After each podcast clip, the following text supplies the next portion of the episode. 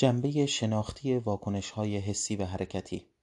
اگر مراحل ساختار واقعیت با مراحل ساختار الگوهای عمل حسی و حرکتی که در کارکرد بازتابها و عادتها و یا هوش دخالت داشتند مقایسه شوند وجود نوعی قانون رشد دیده می شود این قانون از اهمیتی ویژه برخوردار است چرا که موجب تکوین اندیشه آتی کودک می شود به اختصار می توان گفت که الگوهای عمل حسی و حرکتی به سه شکل پی در پی یکی پس از دیگری به وجود می آیند.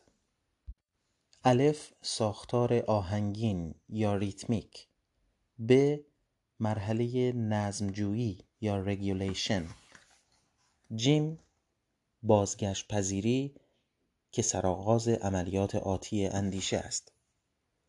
در دوره های تجسمی آینده از دو تا پونزده سالگی ساختار آهنگین ظاهر نمی شود و چنان که بعدا خواهیم دید تمام مراحل تحول اندیشه گذاری است از نظمجویی یعنی رگولیشن به بازگشت پذیری بازگشت پذیری درونی شده یا عملیاتی یعنی بازگشت پذیری مطلق.